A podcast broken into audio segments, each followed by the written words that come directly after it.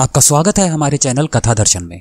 मैं जितेंद्र राठौड़ आप सभी के अंतर्मन में बैठे हुए परमात्मा को प्रणाम करता हूँ। आइए शुरू करते हैं हनुमान चालीसा की तुलसीदास जी द्वारा कृत तीसरी चौपाई। महावीर विक्रम बजरंगी कुमित निवारो सुमित के संगी। हे महावीर बजरंग बली, आप तो विशेष पराक्रम वाले हैं। आप खराब बुद्धि को दूर करते हैं और अच्छी बुद्धि वालों के सहायक हैं। तुलसीदास जी लिखते हैं, हनुमान जी कैसे हैं? महावीर विक्रम बजरंगी। हनुमान जी वीरता की साक्षात प्रतिमा एवं शक्ति तथा बल पराक्रम की जीवत मूर्ति है। भारतीय मल विद्या में ये परम इष्ट है। आप किसी भी अखाड़े में जाएँ तो आपको वहाँ महावीर की प्रतिमा अवश्य मिलेगी।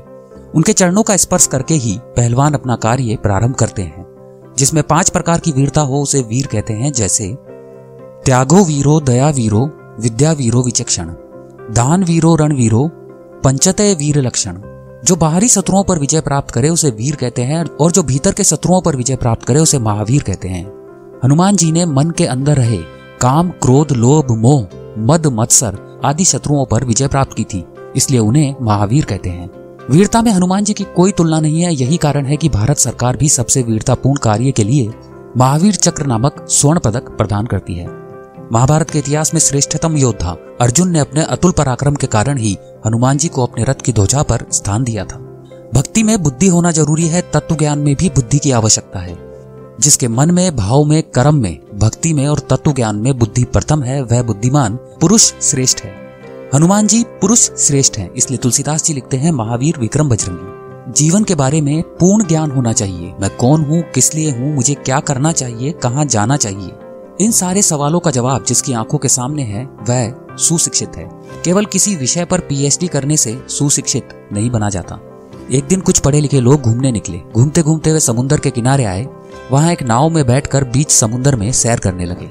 नाव में बैठे तीनों पढ़े लिखे थे, मगर नाव चलाने वाला अनपढ़ था। तीनों में से एक आदमी ने नाविक से पूछा, शिवाजी को जानते हो? उस नाविक ने कहा, मुझे नहीं पता शिवाजी कौन है। उस पढ़े लिखे भाई ने कहा, तुम्हें इतना सा इतिहास भी नहीं पता है। तेरा जीवन व्यर्थ है। नाव में बैठा दूसरा आदमी अंग्रेज़ी का ज्ञाता था। उसने नाविक से पूछा, शेक्सपियर को जानते हो? उसने जवाब दिया, आपने जो शब्द कहा है, मैं पहली बार सुन रहा हूँ तो आपको क्या जवाब दूँ? उसने कहा, मनुष्य जन्म लेकर तुझे इतना भी नहीं पता तो तेरा जीवन व्यर्थ है। इसी प्रकार पंडित ने उससे सवाल पूछे, परंतु वह जवाब न दे सका। उसे अशिक्षित ठहरा कर उसका जीवन व्यर्थ है, ऐसा कह दिया। नाविक भी क्या बोलता, क्योंकि उसके सामने सारे पंडित थे। नाविक को लगा कि इन सारे लोगों का जीवन सफल है, मेरा जीवन व्यर्थ है। इतने में आकाश में मेघ गर्जना होने लगी, चारों तरफ़ हवाएँ बहने लगी, तूफ़ान आने लगे। नाव डगमगाने लगी, नाविक ने पतवार छोड़ दी। नाव में बैठे लोग घबराने लगे, उन्होंने कहा, तुम पतवार मत छोड़ो, नहीं तो नाव अभी डूब जाएगी। नाविक ने कहा, तुम पतवार पकड़ो। उन तीनों ने कहा, हमें पतवार पकड़ना, नाव चलाना नहीं आता। नाविक ने कहा, जगत में कुछ तो ऐसा है जो तुम्हें नहीं आता। आज तुम्हें वह नहीं आता तो तुम्हारा जीवन डूबा समझो।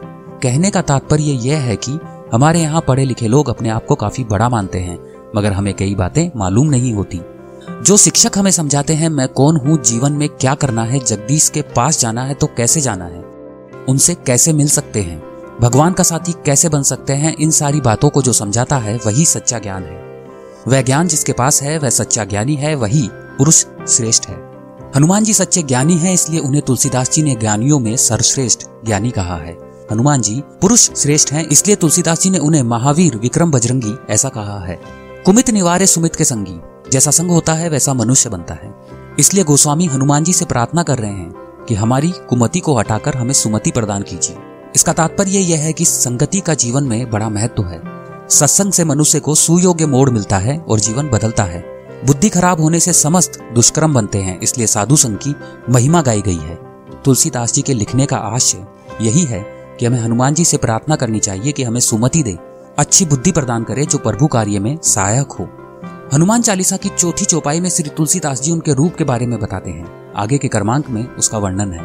कमेंट बॉक्स में जय श्री राम लिखकर हमारा उत्साह बढ़ाइए। आपको हनुमान चालीसा का यह क्रमांक अच्छा लगा तो इसे लाइक करें। अपने दोस्तों और परिवार के साथ इसे शेयर करें। ऐसे रोचक क्रमांक आपको आगे भी सुनने को मिलते रहे। इसके लिए आप हमारे चैनल को अभी सब्सक्राइब करें।